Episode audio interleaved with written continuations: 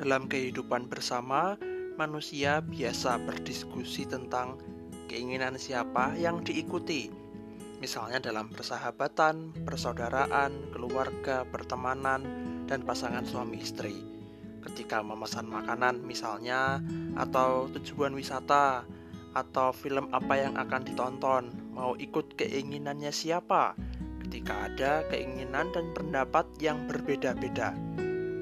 Dalam kehidupan rohani, manusia telah menyadari hidupnya ada dalam penyertaan dan karya Tuhan dalam kuasa Allah Bapa. Ketika manusia berdoa, memohon, berharap, dan berkomunikasi dengan Sang Bapa, terkadang yang menjadi titik beratnya ialah keinginan dari diri manusia itu sendiri.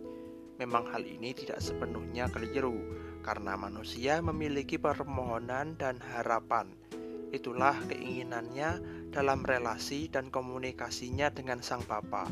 Tetapi ada satu hal besar dan sangat penting di dalam doa dan komunikasi dengan Sang Bapa di dalam hal keinginan itu. Pertanyaannya, keinginan atau kehendak siapa yang diwujudkan? Tuhan Yesus mengajar dalam doa Bapa kami, Matius 6 ayat 10. Datanglah kerajaanmu, jadilah kehendakmu di bumi seperti di surga. Kalimat doa ini menunjukkan sebuah penyerahan bahwa sejak mula doa hanya kehendak Bapalah yang terjadi. Frasa datanglah kerajaanmu berarti mengundang dan terbuka kerajaan Bapa untuk hadir.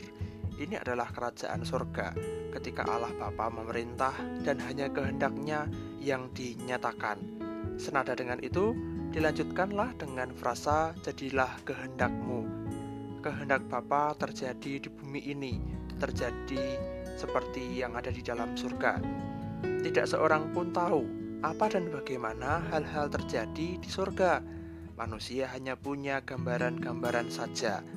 Yang tahu apa dan bagaimana yang terjadi di surga, ya hanyalah Sang Bapa.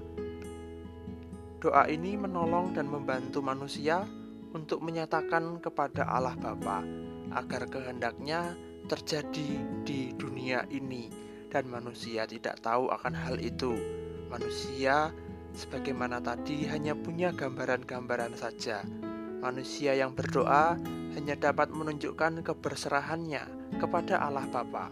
Sehingga di dalam doa, di dalam hidup rohani setiap manusia Bila ada pertanyaan, keinginan siapa yang diikuti? Jawabannya jelas, itu adalah kehendak Sang Bapa. Bagaimanapun dan apa pun permintaan dan permohonan kita manusia, hanya kehendak Bapalah. Kepadanya lah kita berserah untuk terjadi.